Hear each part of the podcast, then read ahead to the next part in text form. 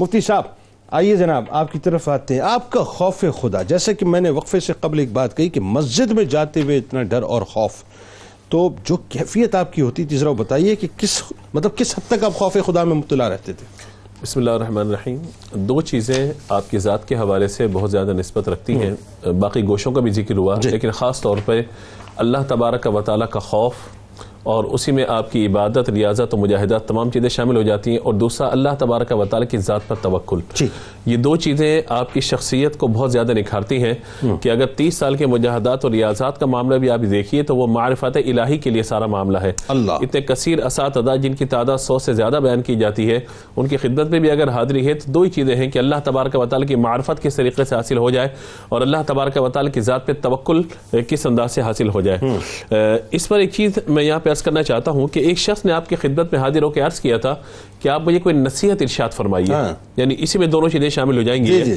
تو آپ نے ارشاد فرمایا کہ کیا نصیحت چاہتے ہو؟ کہا کہ میں چاہتا ہوں کہ جس سے مجھے نجات حاصل ہو جائے۔ تو آپ نے فرمایا دو باتیں ہمیشہ اپنے ذہن میں رکھو۔ اول یہ کہ اللہ تبارک و تعالی دانا و بینا ہے۔ یعنی تمہارے حال کی ہر کیفیت سے باخبر ہے۔ ہاں۔ تم جہاں ہو جس حال میں ہو اللہ تبارک و تعالی جاننے والا ہے اور تمہارے ہر کام کو دیکھنے والا ہے۔ دوسری بات یہ ہے کہ اللہ تبارک و تعالی تمہارے عمل سے بے نیاز ہے۔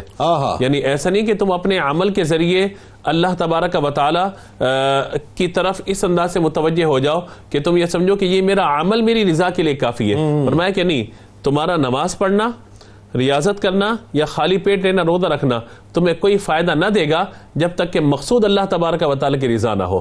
اگر یہ نماز تمہیں اللہ تبارک و تعالی کی رضا کی طرف لے کر جاتی ہے اور تم اپنی خواہشات کو اللہ تبارک و تعالی کی رضا پر قربان کر دو جی۔ تو نماز بھی تمہیں فائدہ دے گی روزہ بھی تمہیں فائدہ دے گا۔ جی، جی۔ ورنہ اس کے علاوہ کوئی اور چیز تمہیں فائدہ نہ دے گی۔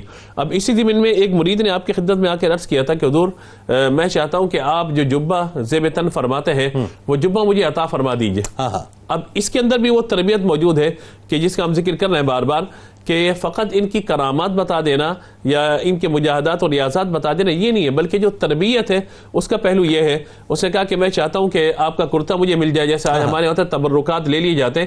ان میں کوئی مذائقہ بھی نہیں ہے کوئی حرج بھی نہیں ہے۔ لیکن ان کا انداز تربیت کیا تھا؟ آج تو ہم کسی بزرگ کا جبہ لے کے یا ان کا عصا لے کر سمجھتے ہیں کہ جناب اب مجھے عبادت اور ریاضت کی ساری ضرورت ختم ہو گئی ہے۔ وہاں کیا آپ نے تربیت فرمائی؟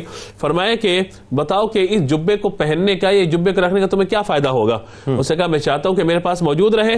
فرمایا کہ اس جبے کا تمہیں کوئی فائدہ اس انداز سے حاصل نہ ہوگا ہاں۔ جب تک کہ وہ اعمال نہ کرو جو تم عمل کرتے ہو مجھے دیکھتے ہو۔ اللہ اکبر جب تک کہ وہ عمل نہیں کرو گے اللہ عمل کرتے ہیں تم مجھے دیکھ رہے ہو یعنی سنت کی پابندی اللہ تبارک و تعالی کی رضا اس کی بندگی۔ اگر یہ نہیں کرو گے تو کچھ بھی تمہیں حاصل نہیں ہوگا۔ یعنی جس طرح آپ کا قول مبارک تھا نا کہ وہ اپنا جب تک کسی میں امر و نہیں کی پابندی اور آداب نہ دیکھ لو اس وقت تک اس کی کرامت پہ یقین نہ کرنا۔ بالکل ایسے ہی ہے بالکل ایسے ہی۔ اب یہاں پہ جو بات آپ نے ارشاد فرمائی فرمایا کہ سچا عابد اور سچا عامل وہ ہے جو اپنی جد و جہد کی تلوار سے اپنی تمام خواہشات کے سر کو کاٹ دے اور اس کی تمام شہوات و تمنائیں اللہ تعالیٰ کی محبت میں فنا ہو جائیں۔ اور جو چیز اللہ تبارک و تعالیٰ کو پسند ہو اپنے لیے بھی وہی پسند کرے اور جو اللہ کی مرضی ہو یہ شخص اپنی مرضی اسی پہ کر لے یعنی اللہ کی مرضی کے مطابق اپنے آپ کو کر لے اور اپنی رضا کو اللہ تبارک و تعالیٰ کی رضا میں گم کر دے اللہ اکبر۔ یہ ہے وہ توکل یہ ہے وہ عبادت اور ریاضت یہ ہے وہ خوف خدا اور یہ ہے انداز تربیت۔ اللہ۔ کی آج بہت زیادہ ضرورت ہے۔ اچھا